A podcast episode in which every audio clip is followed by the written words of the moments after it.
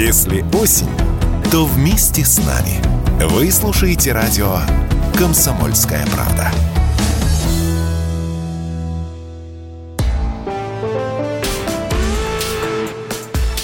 По сути дела, Николай Стариков.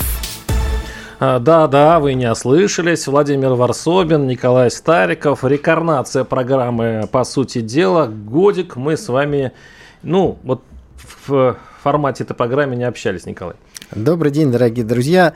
Мы рады вас э, слышать, ощущать. Надеюсь, вы также рады слышать нас. И теперь еженедельно по вторникам в 19 часов мы с Владимиром Варсобиным будем к вашим услугам в рамках программы «По сути дела».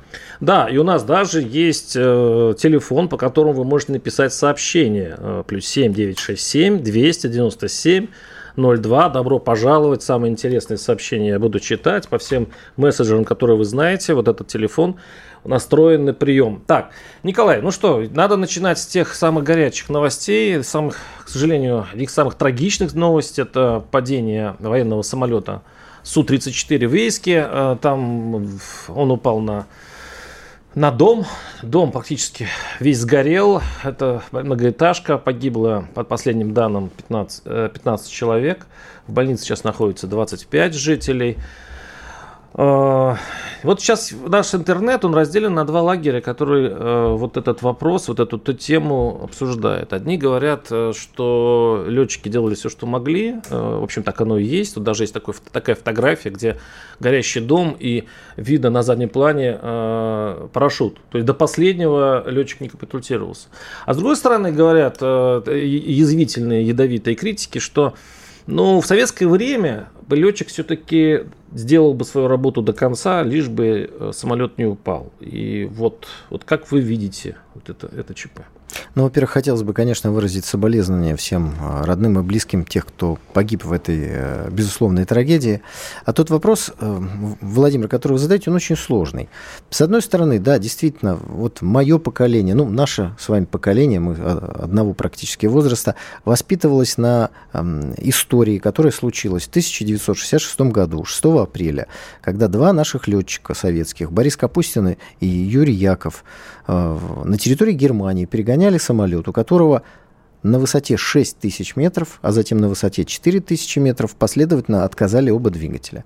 Честно говоря, когда разбираешься в этой истории, там возникает много вопросов, но мы их, я думаю, оставим сегодня за рамками этой программы. Смысл был следующий. Когда отказали двигатели у самолета, летчики попытались отвести его в сторону, потому что иначе самолет упал бы прямо в Берлине. То есть это была Германия, это была не Россия, но тем не менее русские люди, русские летчики, они сделали все для того, чтобы не было жертв. И вот дальше, дальше началась история уже политическая. В конце концов, к сожалению, самолет рухнул, он упал в озеро, э, то есть летчики смогли увести его в сторону от жилых кварталов. Один пилот погиб при падении, второй э, не сумел выбраться из кабины и захлебнулся. И вот о чем нам не рассказывали в Советском Союзе, о том, что самолет упал на территории западного Берлина. И дальше началось вот, ну, что-то очень некрасивое на фоне подвига наших летчиков. Потому что англичане в чью зону он упал, начали в первую очередь э, доставать всевозможные приборы, снимать секретные документы и так далее. И только там в пятую-шестую очередь они достали тела пилотов. Но э, это вот, собственно говоря, та история, которая была в Советском Союзе. Теперь давайте вернемся к сегодняшней истории. Я не случайно начал с высоты.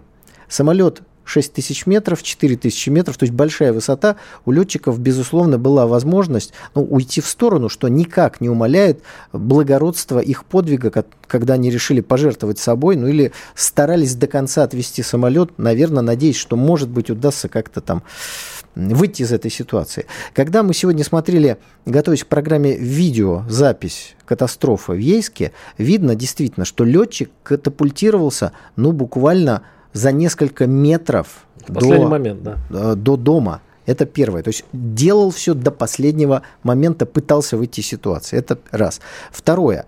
Э, Трагедия произошла на взлете. Поэтому самолета не было... э, Отказал двигатель. Э, Нет, не было возможности куда-то в сторону уйти. Это второе. Третье, э, ну, собственно говоря, мне кажется, что летчик сделал практически все, что мог. Дальше давайте дадим возможность следствию как-то с этим вопросом разобраться. В любом случае, очень-очень жалко, что произошла эта трагедия. Еще раз выражаем соболезнования всем родным и близким. В любом случае, да, и даже если ну, они поступили, э, все, что сделали, все, что могли, конечно, жить дальше будет тяжелее, да, тяжело летчикам. Вот это я просто, ну, скажем так, понимаю, какая тяжесть сейчас лежит на их душе. Нисколько не, не обвиняю ничего. Вот, но ситуация. Но дальше тяжелая. будет следствие, и, да. наверное, будет суд, который определит э, степень э, вины. Мы можем пока исходить только из буквально э, каких-то нескольких слов, которые нам рассказали об этой трагедии, и от той видеозаписи, которая. Ну и имеется. кроме того, интересно, конечно, почему около взлетной полосы стоит дом. Вот э, вообще, у нас э, в последние там, десятилетия очень любили застраивать э, целыми жилищными комплексами вот, э, при э, около военных объектов росли просто как грибы. Вот, может быть, это тоже стоит расследовать и правительству, и прокуратуре, почему, собственно, там ну, Я думаю, стоит. что этот факт обязательно будет рассмотрен, но глядя э, на видеозапись пожара и дома, Сразу хочу сказать, э, мы так не смогли найти, э, какого года постройки дом.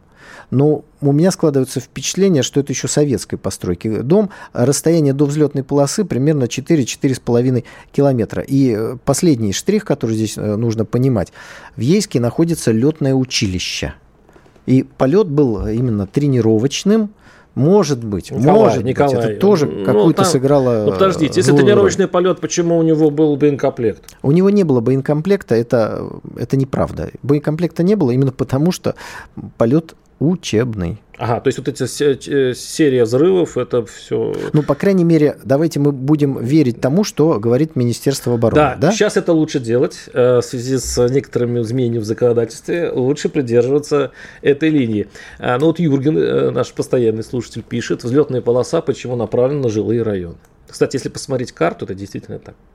Ну, вы знаете, я не могу сказать, почему та, та или иная конфигурация взлетной полосы, но есть города, где э, строительство аэропорта было связано вот с такими проблемами. Например, я напомню, что в Иркутске надо бы как-то тоже эту проблему решать, и, к сожалению, там тоже была авиакатастрофа. Но здесь мы с вами хотели сравнить я уж открою, так сказать, драматургия начала нашей программы, ситуацию, как поступили советские летчики и как поступили сегодняшние летчики. Мне кажется, что поскольку здесь различная высота, различная скорость, и вот есть этот кадр, когда мы видим, что летчик не когда-то далеко э, катапультировался, а сделал это ну, непосредственно за несколько метров до дома, но мне кажется, что мы можем предполагать, что он сделал действительно все возможное. Да, и э, я напоминаю, что траур объявлен э, по поводу э, вот этого, этой катастрофы. Э, трехдневный траур 17 по 19 октября в Вейском районе, то есть такой местный траур. И ясно, что после э, вот этого события надо контролирующим органам вообще проверить. Ну, много чего надо проверить. Сейчас эти военные самолеты взлетают по всей стране. Понятно, что сейчас такая движуха идет. Поэтому надо все-таки э, мирных жителей обезопасить как можно больше, потому что всякое может случиться. Итак, напоминаю, у нас телефон плюс 7 967 297 02. Это для того, чтобы написать э, в мессенджер. Мы с удовольствием самые интересные ваши письма прочитаем. Вот и... можно я сразу прочитаю? Да, да пишет один слушатель из Чувашии. Так учебный полет более опасный, чем профессиональный. Но опять-таки не являюсь летчиком, не могу это оценить, но думаю, что в этом есть большая доля э, истины. Так, ну что, э, давайте перейдем к самому тревожному для, на самом деле, для всей страны уже. Это тема, э, пусть частичной, но мобилизации. Сейчас вроде пришла такая хорошая для многих призывников, для многих возможных э, призывников, или, скажем так, мобилизованных новость, что э, мэр Москвы Собянин заявил, что закончилась эта волна, и что даже, ну, вот я не знаю, откуда это пошла информация от мэра или нет, что те повестки, которые были э, выписаны, они теперь аннулируются, потому что вот, вот, вот этот этап призыва мобилизации, точнее, частичной, закончен.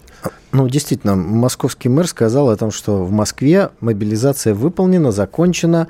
Э, я думаю, что он, безусловно, проверял э, с юридической точки зрения ту информацию, которая была в его аккаунте опубликована, о том, что можно уже по повестке, начиная там с определенного времени, с определенной даты, не приходить, если она вам пришла. Речь идет о Москве, конечно.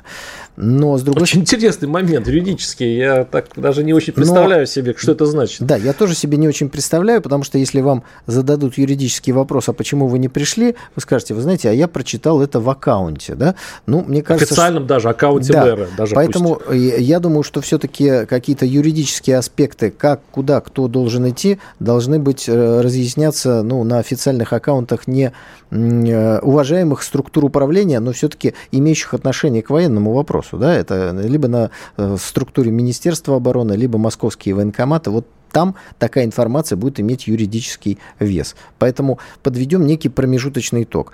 Не, итог мы еще не будем подводить, это тема мобилизации. Промежуточный итог московской частичной мобилизации. Пожалуйста, Она у вас есть данные? прошла. Э, опять-таки, Собянин сказал, пришло несколько сотен добровольцев. Так.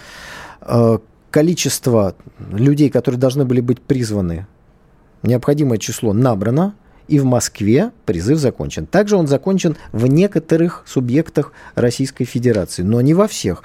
И окончание мобилизации на сегодняшний момент вот по всей стране официальной ее еще нет, потому что она идет неравномерно в разных частях нашей страны. Но тема частичной мобилизации на самом деле безгранична, особенно в наше время, и мы к ней вернемся через а, пару минут. Сейчас небольшой блок рекламы. И снова напоминаю, что у нас рекорнация программы «По сути дела» с Николаем Стариковым и Владимиром Варсобин, конечно. Вы слушаете радио «Комсомольская правда». Здесь самая точная и оперативная информация о спецоперации на Украине.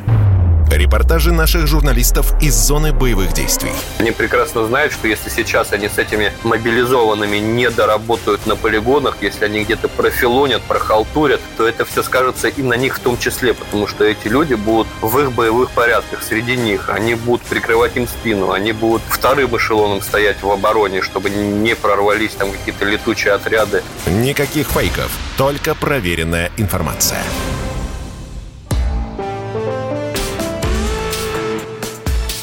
По сути дела, Николай Стариков. Ну и Владимир Варсобин, классика. А, продолжим тему все-таки э, нашей частичной. Все надо ведь по правилам говорить. Частичной мобилизации, спецоперации. Какие а, такие лексически жесткие времена живем. Итак, значит, э, отчитались о выполнении плана по мобилизации уже и Москва, и Подмосковье, Крым, Чечня, Еврейская автономная область и так далее. Очень многие. Хотя ходят вот все-таки разговорчики, да, что э, может и продолжится, потому что где-то набор, э, где-то не выполнили планы и, и, и прочее, прочее. Мне вот эта история с мэром Собяниным, который заявил, что здесь уже все, Москва закончила, закончила мобилизацию и все, все вот эти призывные, ну, все эти повестки теперь аннулированы. Мне вот напомнил историю, как вообще началась мобилизация частичная. А, указ Путина, а, где, в общем-то, никаких не было подробностей. А потом вышло интервью Шойгу, Шойгу, где э, он, э, министр обороны, заявил, что вот э, призываться будут только вот эти, эти и эти, те, которые имеют военную специальность, там с конкретными возрастом и так далее, и так далее. Но потом вот началась эта неразбериха с военкоматами, где военкомы, ориентируясь вовсе не на слова министра обороны, а на какие-то свои инструкции, а из указа ничего не следовало, то, что сказал министр обороны. Вот мне вопрос тому, почему нельзя сразу прописать указе президента или э, каждый раз начало и окончание определенной волны мобилизации, пусть частичной, пропи- э, делать четкую, жесткую бумагу, где все конкретно прописано. Почему у нас вот этого нет?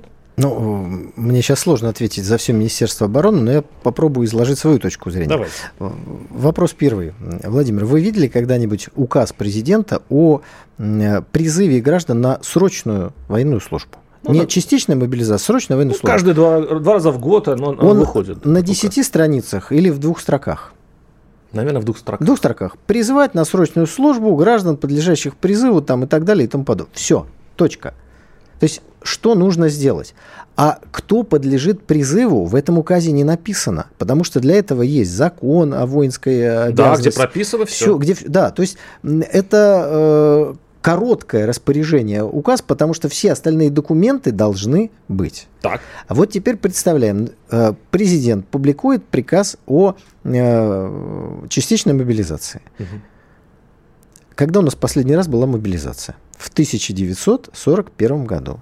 Есть инструкция, есть большая машина военкоматов, которую никто не заводил и не смотрел, как она едет, ну, в Российской Федерации вообще ни разу. А в Советском Союзе в 1941 году. То есть, ну, прям очень давно, да, то есть нельзя сказать, что э, самый старший военком есть, э, который был в нашей стране, когда-то кого-то призывал в рамках э, частичной или полной э, мобилизации. Вот такой. Поэтому, Николай, нужно было Оказались им все объяснить этому... на высшем уровне. Вот этому военкому из Приморья условному или Веревецкой автономной области написать такую бумажку, где все так четко прописано, причем написано царственным почерком с вензелем и подписью, которая вводит в ужас всех чтобы они знали, что конкретные э, специальности, что конкретный э, возраст и так далее, и так далее. Ведь получилось так, что и медкомиссии, вообще-то, оказывается, не обязательно. Сейчас су- идут суды, и суды сами не понимают. Вообще, очень большое количество проблем выяснилось, но суть их состоит из двух корней. Первое, о том, что эта система очень долго не работала вообще, потому что не было для этого необходимости. Да? И второе, о том, что, ну как бы это сказать-то лучше. Одним словом, система не использовалась по своему прямому назначению. Сейчас она самонастраивается. И дальше началась вот отладка уже по, по ходу дела. Совершенно верно вы в этом смысле э, говорите. К сожалению, в нашей истории так достаточно э, часто бывало. Но я думаю, что мы столкнулись с ситуацией, когда цифровизация о которой много говорили, сторонником которой я, например, отнюдь не являюсь, она не дошла до военкоматов, для, предназначенных для решения этих задач. Потому что выяснилось, что э, граждане не говорят, что у них дети есть, что они э, владеют какой-то специальностью, которая оказалась, э, дает бронь. И военкоматы просто не владеют этой информацией. Вот это удивительно, честно скажу. Мне тоже хотелось бы вопрос на этот, э, ответ на этот вопрос получить. Почему у нас цифровизация коснулась всех сфер жизни, кроме военкоматов? Ну и президент, вообще-то, высказался на тему небольшого или большого бардака. Он не уточнил, правда, какой размер. Ну, да, есть там, да. Э, и вот, э, вот вопрос еще у меня такой был. Кремль исключил призыв, исключил призыв более 300 тысяч человек в рамках мобилизации. Тоже ведь загадка, да, сколько все-таки э, людей, сколько нужно мобилизованных э, для фронта? Ну, это вопрос уже, знаете, связанный, с, наверное, с государственными тайнами, с планами дальнейших военных операций. Мы не знаем, сколько нужно. Там вот этот засекреченный мы, пункт как раз мы был Мы знаем ту цифру, которая была озвучена президентом и Министерством обороны. И мне кажется, что ну, это есть определенная цифра, ориентир для общества. А какие-то точные цифры, когда, знаете, вот э, мы будем наступать с этой стороны, у нас будет такое количество танков, мы выпустим такое количество снарядов. Вот эта вот откровенность, она совершенно никому не нужна.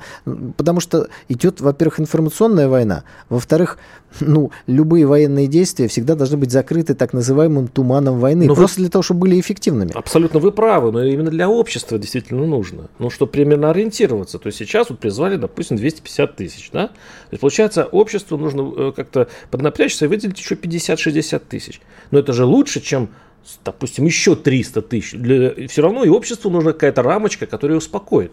Ну, согласитесь, 300 тысяч – это не миллион. А я не могу сказать, что 300 тысяч – это ровно та цифра, которая прям гарантирует решение всех задач, ради которых начиналась специальная военная операция. Я этого не могу сказать.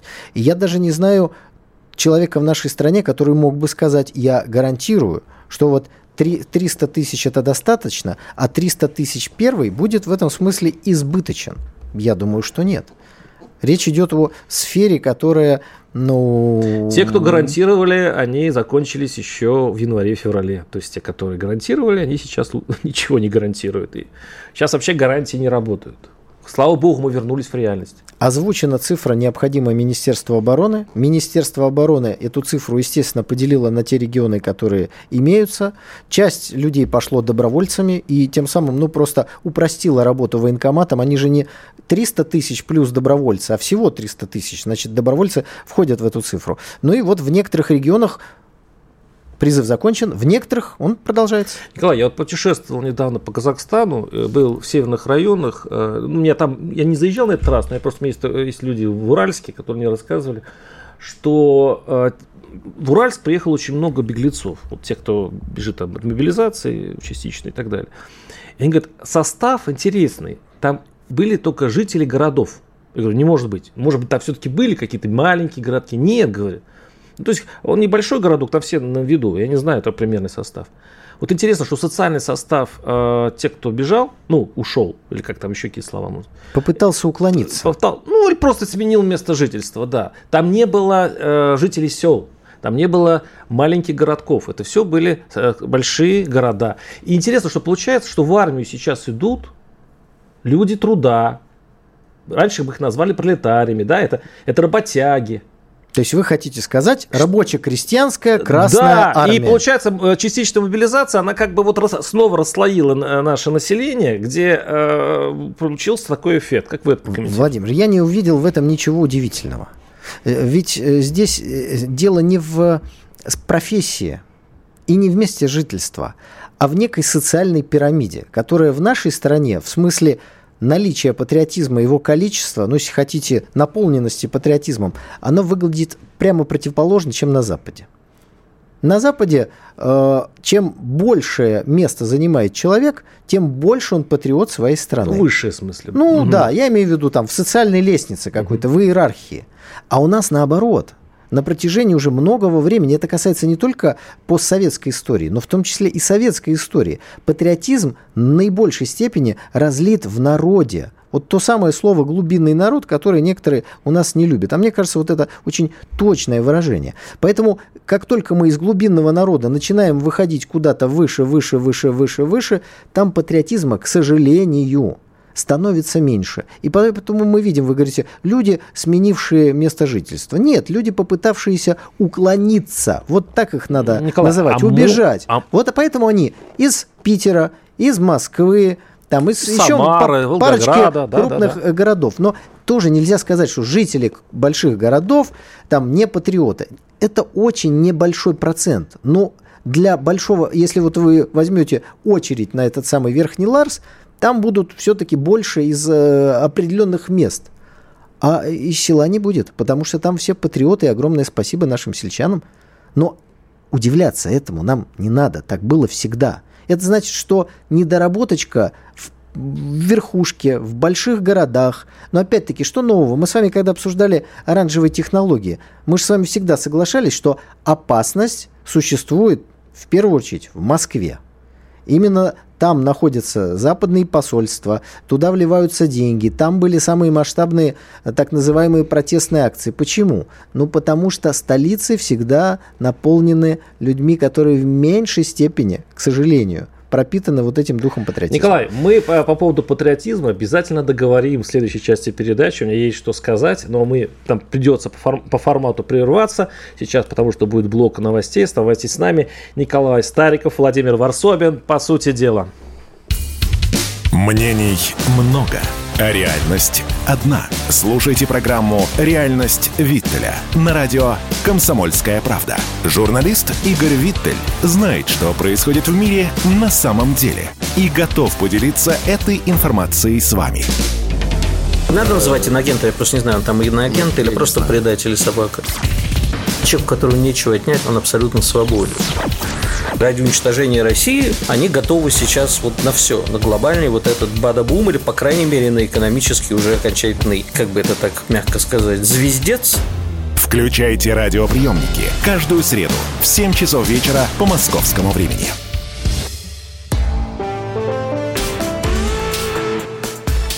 По сути дела, Николай Стариков – Да, и Владимир Варсобин. Тут э, мне пишут, э, Владимир Владимирович Варсобин, да, вот так вот. Может, э, может сбежавших от мобилизации надо наказывать? Вот у меня такой ответ на этот вопрос есть. Во-первых, я очень много поездил за последний месяц. Был в Казахстане, в Армении, в Грузии. И я пообщался очень плотно с этими людьми. Я скажу так, вот э, был у меня в, в эфире э, глава ВЦУМ, буквально вчера, по-моему, или позавчера, глава ВЦУМ э, Федоров. Я у него спросил, как э, люди относятся по социологическим меркам к э, уехавшим. Он сказал интересную вещь. Он говорит, в возрастной группе от 60, э, вот там 60, 50 лет, там, э, ну, есть большая часть, что это предатели и прочее, прочее. Но большинство, говорит, людей по социологии э, с пониманием относятся и как-то не, не ну, они имеют право, дескать, вот они не нарушают закон, но это их дело, они так вот строят свою жизнь. Это, это у нас в обществе вот это мнение, если, если верить Федорову и в целом, вот такое распространено. А давайте мы с а другой а мое, стороны давайте зайдем, закончим. Да? А мое, а мое мнение такое, я пообщался с ними, они откровенно, вот откровенно не очень понимают, э, за что воевать. Вот у них есть своя проблема. Они, у них, э, они, э, в принципе, идейно однородны. Вот если с ними поговорить, нет такого, что там убежал там те, кто все. А может быть безидейно однородные? Это, это надо, э, значит, трепанацию черепа делать или на тест лжи там их как-то. Ну, по крайней мере, то, что э, я понял из их философии, они не понимают. Вот, вот это непонимание их э, рождает испуг, рождает, что их отправят на непонятную для них, значит, как это называть, спецоперацию, вот, с непонятными для них целями. И еще один момент. Чем отличает все-таки людей из, из сел и маленьких городков и все-таки центров? Э, они люди интернета. Э, все-таки люди, которые больше рабочих профессий, они, они чаще, я так думаю, смотрят телевизор. А эти телевизор вообще не смотрят, они вот в интернете. То есть вы хотите сказать, что э, рабочий в Качество... Москве, живущий, меньше э, смотрит э, интернет и больше смотрит телевизор, чем э, э, какой-нибудь э, клерк из офиса в Москве? ну, прям, прям да, закрученный ну, вопрос. Ну, а я, я скажу, что все-таки рабочие из Москвы, потребление пожалуйста. информации это очень важно для выбора вот этой э, темы идти или не идти э, вот на военкомат. Вот как, на, в какой степени ты информирован, в какой степени ты, ты э, сформировал свою точку зрения именно из, из, из источников информации. Если у тебя телевизор, одна история. Если у тебя интернет и много телеграм-каналов, это другая а история. А может, зависит от того, какие ты книги читал в детстве? Вот ваша, Какая ваша точка зрения, была пожалуйста. среда. Э, и, собственно говоря, вот смотрите, на протяжении там, трех десятилетий рассказывают людям, которые были сначала детьми, потом подростками, потом взрослыми э, людьми. Им рассказывают, что главное – это правильно потреблять. Главная марка йогурта. Огромную роль играет, э, значит, мулечка, которая у вас на одежде. Здорово, чтобы у вас шильдик определенный был на машине. Вот это важно. А потом резко меняется реальность, и тот, кто погрузился в этот мир потребления – он оттуда не возвращается. И вдруг вы вот этому человеку, для которого он пуп земли, который не имеет ни идеи, которому объяснили, что у него нет национальности, которому все время говорили, что у него есть одни права и никаких обязанностей, никаких. Он ничего никому не должен, но все должны ему. Вдруг ему говорят, а ты знаешь, а есть такое понятие Родина, которое, может быть, ты просто не понимаешь, но она сейчас требует твоей помощи. И вот 99% э, получают повестку, идут в военкомат. 1% Ой, интересно, интересно, а у вас э, это все-таки точные цифры? А вы посмотрите мобилизационный потенциал России и количество людей, которые уехали. 20 миллионов и 100 тысяч. У вас примерно такие цифры, собственно говоря, и получится. Но, дорогие друзья и уважаемый Владимир, я сейчас хотел рассказать немножко другую давайте, историю. Давайте. Вот э, я понимаю э, ощущения, мысли, эмоции этих людей, которые говорят, что надо наказывать тех, кто из России улетел, ушел, укатился на самокатике. Да? А давайте мы с другой стороны зайдем. А может быть, нужно награждать, помочь, а, а, а, всячески сделать хорошей жизнь для тех, кто пошел в армию, для тех, кто пошел Военкомат для тех, кто пошел защищать Родину, кто победит и вернется. Вот сейчас поймете, куда я, так сказать, гну.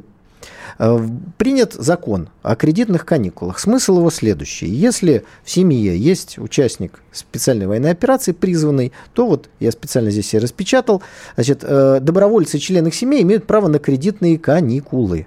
Да? В случае, здесь написано, если заемщик погибнет или, не дай бог, получит инвалидность первой группы, кредит будет списан целиком. Это законопроект. Это закон, он уже принят. Угу. А вот теперь реальность вам расскажу. Значит, Давай. мой знакомый, э, мужик там лет под 50, чтобы было понятно, пришел в банк получать кредит в несколько миллионов на ремонт. У него прекрасная кредитная история, в банке его знают, все, никаких проблем. Он там был многократно, по работе сотрудничают с этим же банком. То есть неформальные я догадываюсь, отношения. Я догадываюсь, да? что будет. И говорит, вот дальше. там все. Его спрашивают, скажите, пожалуйста, а у вас дети есть? Он говорит, ну да, у меня дочка и сын. А сколько лет вашему сыну? Он говорит, ну 28. Угу. А вы не могли бы нам э, дать справку, что он с вами не живет? Он говорит, ну так он со мной не живет, у него отдельная семья. А вы не могли бы как-то это подтвердить? Он говорит, да как же я вам это все подтвержу-то? Вы знаете, нам нужно подтверждение, что он не может быть мобилизован. Он говорит, а как я вам это могу подтвердить? И вот, вот пошла вот такая вот... Такая защита банков от подобных выплат, да, которые они не хотят Конечно, нести. на самом деле. То есть принят закон, который должен благое дело сделать. Вместо этого банк, который оказывается в ситуации, что э, если он выдаст кредит, и кто-то в этой семье пойдет защищать родину, и кредит будет заморожен, а если, не дай бог, там получит увечье или погибнет, вообще кредит будет списан. И банк начинает от этого филейными частями виляя стараться уходить. Повышает, во-первых, кредитную ставку, это первое, э, на фоне снижения ставки Центрального банка. Он увеличивает кредитную ставку. А второе, вот таким образом действовать. Николай, а не из-за того ли, что когда законодатели принимали этот закон, они вот возложили все, все это бремя исполнения только на банки? Почему? Государство будет компенсировать банкам вот эти, вот эти траты. Ведь если... Понятно, что банкиры сейчас будут увиливать. Это было вообще заложено, это было вшито в закон. Нужно было, наверное, все-таки обеспечить финансирование государства. Почему государство дистанцировалось от этой проблемы? Государство не дистанцировалось от этой проблемы. Просто банки не хотят связываться с, даже с государственным погашением, потому что государство когда-нибудь погасит тебе. А так бы ты получал деньги в течение всего этого периода. Вот поэтому банки занимают позицию не про государственную, Удивительно, а правда? про Это можно предугадать, что так и будет. Но здесь мы видим с вами, э, скажем так, несколько неправильный фундамент той экономики, которая во всем мире начала стремительно рассыпаться, и в нашей стране она тоже начала меняться, начиная с 24 февраля текущего года, когда банки являются главным краеугольным камнем и главным выгодоприобретателем. Из чего это, э, к чему все это приводит? К тому, что государство должно больше внимания уделять банковской системе, больше действовать через государственные банки, которые должны действовать не, в результ... не с целью заработать деньги, а с целью государственных интересов. Вот что важно. У нас есть государственные банки, но очень часто государственный банк от банка коммерческого вы никак отличить не можете по их целеполаганию, потому что они хотят делать. А вот эту вот модель надо уже менять. Уже вчера надо было менять. Ну, во-первых, на переправе коней не меняют, есть хорошая пословица. И сейчас не то самое время, когда... Я знаю вашу позицию, да, что нужно переформатировать экономику, сделать ее более левой, более социально направленной. Вы это говорили еще года полтора назад. Но... А много из этого делается делать. Просто у нас есть комплексная программа, которая называется курс, которую необходимо часть ее воплощается. Но давайте мы сейчас не будем удаляться в сторону об экономических программах, я вот вам как советую, в другой раз поговорим. Я вот вам да? советую, знаете, вот вы все-таки связаны, вы партии, связаны с депутатами Госдумы. Очень жаль, что вы не прошли в Госдуму, хотя очень старались, я это помню. Но все-таки, когда вы придумываете законы, вы, вы хотя бы примерно представляете, каким образом его будет исполнять. Вот есть все-таки человеческие слабости. Я пытаюсь это просто еще раз проговорить. Можно было предугадать что банки будут разбегаться как тараканы, потому что они не хотят платить за государство миллионы, миллионы. Это же будет очень большие траты. А государство сделало вид, вот мы обычно чем страдают наши э, законодатели. Вот напишут благую вещь, все вроде хорошо, все здорово, да? Работать не будет, но это выяснится потом. Главное сдать на гора законопроект. Вот я боюсь, что на самом деле в этом не только вина банков, которые сейчас э, пытаются таким дело заволокитить, но и законодатели, которые это не предусмотрели. Это моя позиция. А, ну, я уважаю вашу позицию. Особенно мне, понравилось, что вы назвали банки маленькими человеческими слабостями. Да? Бывают денежки, такие, денежки бывают они большие такие... очень такие человеческие слабости. Да? Гигантские, я бы сказал. Э, смотрите, мы сейчас с вами видели, как эти вопросы решаются в государствах, у которых, может быть, нам стоит чему-то поучиться. Илон Маск в капитализме, в, капи... в центре капитализма, в Соединенных Штатах Америки. В логове капитализма. Да, в логове прям. Угу. Выходит и говорит, слушайте, я плачу за интернет-пользование украинской армии, плачу там 60-80 миллионов долларов в год, мне, в общем-то, надоело. Тем более его еще и ругают всякими словами украинские деятели в этот момент. Э, давайте-ка, Пентагон, заплатите мне деньги, говорит он. Проходят сутки, он выступает и говорит, все, никаких денег мне не нужно. Ну да, вы хотите сказать, что такой командный, ну, может быть, и стукнуть по столу. Они все-таки, наши банки, сильно зависят от государства. Ну, мы поговорим об этом и обо многом еще. У нас очень много горячих тем. Через несколько минут оставайтесь с нами. Владимир, Варс... Владимир Варсобин, Николай Стариков. Знаете, как выглядит экономика? Она выглядит, как Никита Кричевский – знаете, как звучит экономика? Правильно, как Никита Кричевский. Я прихожу к парикмахеру и специально спрашиваю, Слайк, ну как? Слайк, как, как вообще? Что люди говорят? Они же к тебе ходят косяком. Они все серьезные, как один. Он говорит, до весны. Это будет до весны. Я говорю, откуда они это знают? Им что, Путин рассказал? Каждый четверг в 6 часов вечера по московскому времени слушайте программу «Экономика» с Никитой Кричевским на радио «Комсомольская правда».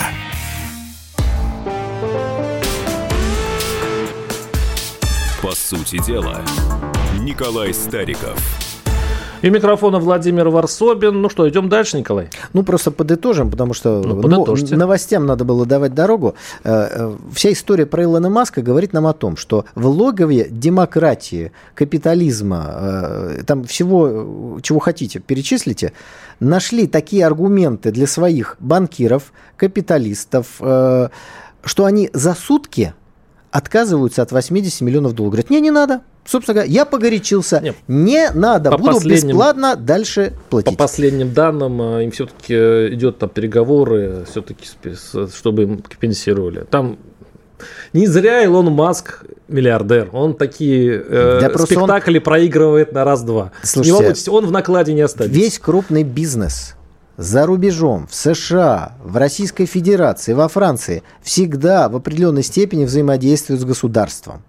И поэтому у государства всегда есть рычаги объяснить уважаемому крупному бизнесу, что в данном случае необходимо в интересах государства, что и сделали в отношении Илона Маска. Это значит, что и Российская Федерация тоже может объяснить банкам, работающим в Российской Федерации, как и что они должны а делать. А вот сейчас мы и померяем на самом деле степень аффилированности наших властей с банками. Потому что э, если все-таки наши чиновники э, все-таки э, заинтересованы кровно и денежно в работе некоторых банков, это будет заметно. А если на самом деле у нас есть жесткое стремление и жесткая рука, что вот тоже будет видно, в конце концов. Момент истины. Тем более, что сейчас для страны это очень важно, я с вами совершенно согласен. Ну, это действительно, потому что мой знакомый, так уж заканчивая историю, в конце концов получил этот кредит после того, как его начальник позвонил э, в банк своему большому другу, начальнику в этом банке, и объяснил, что сын его подчиненного живет отдельно у него в другой семье, а какие-то справки, что его не призовут в армию, ну, как можно дать? Такую справку, наверное, даже военкомат я даже, не я, может Я даже дать. знаю несколько банков вот, тоже, которые вот замечены в тех же делах. Да, они сейчас очень боятся возможных мобилизованных. Это, конечно, неприятная история. Ладно, идем мы дальше э, и переходим к теме э, все-таки продуктовой сдел- сделки. Э, зерно, которое, э, ну, так понимаю, что наши власти ставят условия, чтобы зерновая сделка не приводила к очередным взрывам э, на ее территории, на нашей территории, как это было с Крымским мостом. Ну, давайте суть сделки напомним нашим уважаемым радиослушателям. Первое. Запад вдруг начал рыдать крокодиловыми слезами и говорит, что если не вывести зерно с территории Украины, грозит мировой голод. Такие красивые обложки рисовали, значит, там всадники апокалипсиса, там, в общем, все умрут. Но это была информационная подготовка. Смысл тогдашней операции Запада был следующий. Под видом вывоза зерна из в основном Одессы и двух портов, которые там э, в Одесской области, завести на Украину оружие в больших красивых сухогрузах без досмотра. А еще лучше, чтобы их сопровождали боевые корабли НАТО, которые полностью изменят вообще всю конфигурацию проводимой специальной военной операции. Ну, с точки зрения военных это очень даже удобно. С точки зрения НАТО это э, просто замечательно. С нашей точки зрения это недопустимо. Очень хорошо, что Турция разделила в этом смысле наши опасения. Туркам э, потенциальный военный конфликт в, в Черном море совершенно не нужен. Абсолютно им не нужен. Поэтому договорились, что называется, на троих – Россия, Турция, ООН.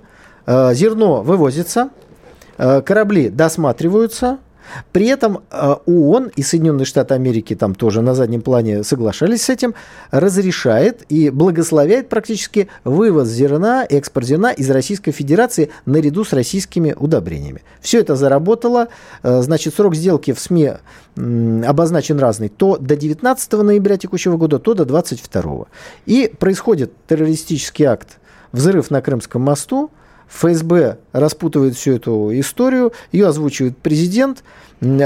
Полной ясности, как взрывчатка была вывезена из Одессы, действительно ли на сухогрузе или нет, пока нет.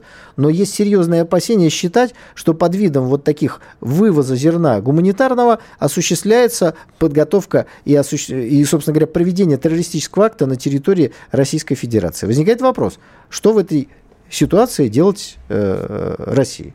Моя точка зрения – довести следствие до конца. Если будет доказано, что действительно на сухогрузе под прикрытием зерна вывозится взрывчатка и все, что необходимо для теракта, Россия должна выйти из зерновой сделки. Тем более, что нас, по сути, в этой сделке обманули, потому что доступ к нашим удобрениям и нашему зерну на мировые рынки до сих пор закрыт. Николай, ну, а подождите, вот самое интересное, как всегда, в конце. Да. Ведь президент выступил несколько дней назад. Да? Он сказал, что мы подумаем, посмотрим, но намек совершенно понятен. И вот сегодня Соединенные Штаты Америки выступают с заявлением, что они, в принципе, не возражают не возражают против экспорта российского зерна и российских удобрений. Поэтому сейчас идут очень жесткие переговоры, которые должны закончиться либо продлением этой сделки, ну, собственно говоря, еще месяц есть, либо ее расторжением. Но она должна быть уже реальной.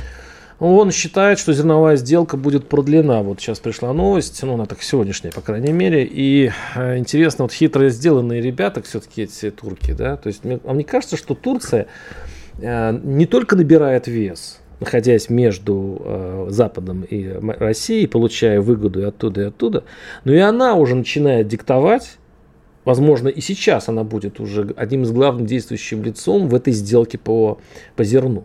То есть, вот, по сути, уже э, Турция может теперь это решать, а не мы. Вот, вот, я, вот я боюсь того момента, когда решать будем не мы а какая-нибудь третья сторона, которая, пользуясь нашей э, в, слабостью, будет забирать все больше полномочий и так далее, и так далее. Недаром вот во, во время встречи в Астане произошел вот этот самый странный случай с Рахмоном и, и прочее. Вот, я, я вот я этого опасаюсь. Слушайте, ну, когда специальная военная операция будет закончена, я уверяю вас, что наши друзья станут еще большими нашими друзьями. Более того, некоторые, кто сейчас держит нейтралитет, тоже запишутся в друзья. А те, кто являются врагами, захотят держать этот самый нейтралитет. Все решается на поле битвы. Так было всегда. То есть примкнут так было всегда. Ничего нового в этом э, абсолютно нет. Что касается Турции, если мы посмотрим просто на географическую карту, мы увидим, что Турция,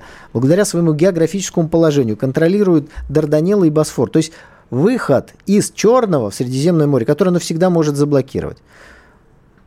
Этого не должно происходить. Поэтому хорошие отношения России с Турцией – это залог как успешного развития России, так и успешного развития Турции. Нас еще будут неоднократно пытаться столкнуть друг с другом те, кто вот э, столкнули русских э, с гражданами Украины на территории бывшего украинского государства. Поэтому нужно эту зерновую сделку внимательно еще раз просмотреть всю, разобраться, кто вывез взрывчатку, на каком корабле. Это же, ну, это международный террористический акт, как, как его, собственно говоря, не, не называй. Во время этого теракта погибло пять человек.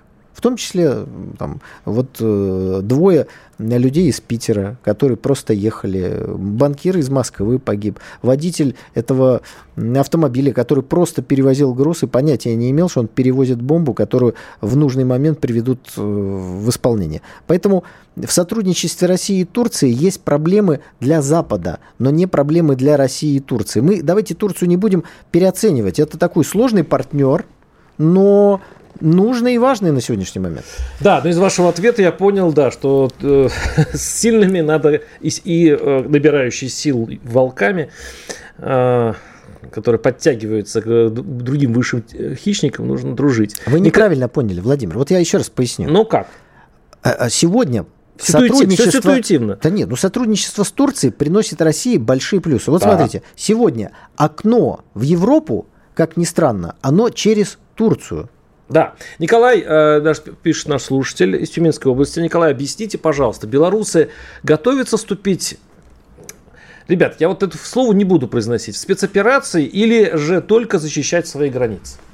Пишет ну, наш э, слушатель из Тюмени. Мне кажется, что э, Александр Григорьевич э, Лукашенко исчерпывающе на этот вопрос ответил. Что, собственно говоря, происходит вокруг границ э, Белоруссии? Что-то загадочное. На стороне Украины воюет подразделение, состоящее из белорусских нацистов.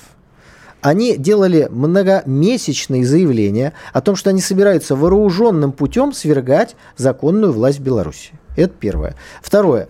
Э, они заявили, что они будут осуществлять террористическую войну на территории Беларуси о том, что у них есть там спящие ячейки, что вот сейчас и, так, и тому подобное. После чего, послушав все эти рассказы, КГБ начало действовать. Николай, я в это охотно мог бы поверить, если бы, допустим, за несколько дней, даже недель э, до начала спецоперации в феврале, Захарова, сидя здесь на вашем месте, говорила, что никакой спецоперации или войны, не дай бог, не будет. Поэтому говорить о том, что какие настоящие планы у Лукашенко и какие настоящие планы у Минска, это пока вопрос, который действительно дебатируется, который обсуждается. Подожди, но Мария Захарова, она у нас работает в МИДе, насколько я да, понимаю. в МИДе, да? правильно. Было бы странно, если бы спикер МИДа уверенно говорил о том, что э, начнется ну, какое-то ну, я, я военное развитие. А, а кто ну, же, да, а кто же сейчас я... вам скажет со стороны Лукашенко, что они Подожди, будут я сейчас излагаю своих... свою точку зрения. Ну, согласен. Ну, То вот. есть задача киевского режима, даже даже больше поляков, американцев, стоящих за ним, втянуть Белоруссию в воронку этого военного конфликта. Вот что они хотят. Да, мы э, попытались обсудить самые интересные вещи, но, конечно, все не охватили, поэтому мы отложим э, большое, ну, много вопросов, которые, много тем, которые придут еще за эту неделю на следующий вторник. И э, что ж, мы встретимся, дай бог, в следующий вторник. Николай Стариков, Владимир Варсобин. Да почему следующий? Каждый вторник, 19 каждый. часов, радио «Комсомольская да, Каждый, правда. правильно. До свидания. По сути дела.